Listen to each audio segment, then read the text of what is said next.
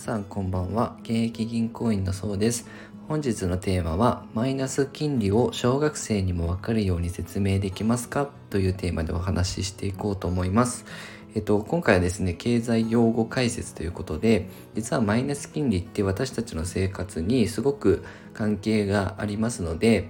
まあ、ざっくりなんとなくなイメージでしかこう理解できてない方多いかなと思うんですけどもしねお子さんとかにマイナス金利ってどういう意味っていうふうに聞かれた時に分かりやすくねちゃんとしっかり説明できる方ってそんなに多くないんじゃないかなと思います。でマイナス金利っていうのを知っておくと経済のニュースとかですねの見方も変わりますし自分の投資の行動にも役立つと思うので、まあ、ぜひ参考にしてみてください。でまずですねマイナス金利っていうのはあの日銀のですね日本銀行が当座預金っていうのがあるんですけど当座預金に対してマイナス0.1の金利を適用しますよ。これどういう意味かっていうと銀行は日本,、えー、日本銀行に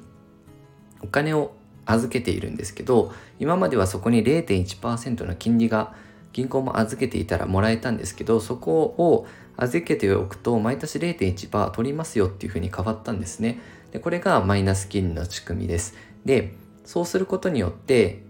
銀行はこう資金を眠らしておくんじゃなくてできれば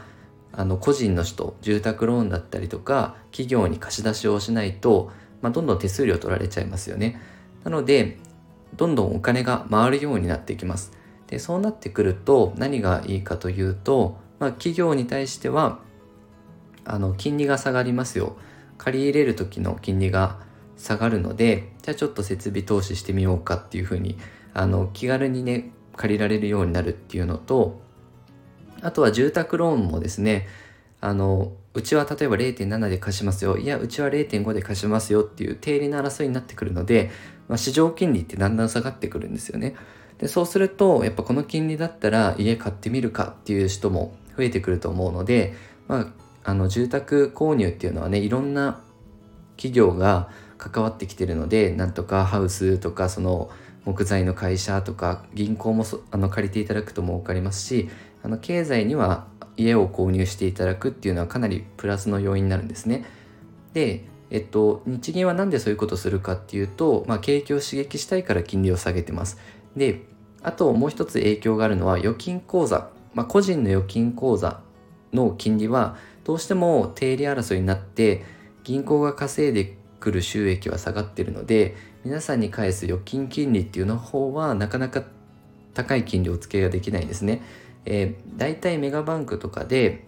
まあ、2016年からマイナス金利を適用されたんですがそれ以前と後の普通預金の金利を比較すると前はマイナス金利適用前は0.02ぐらいついてたんですが今は普通預金0.001%しかつかないんですね、まあ、そういうあの日銀がマイナス金利っていうのを適用しているためなかなか日本の金利って上がってきませんよっていう今回お話です。はい。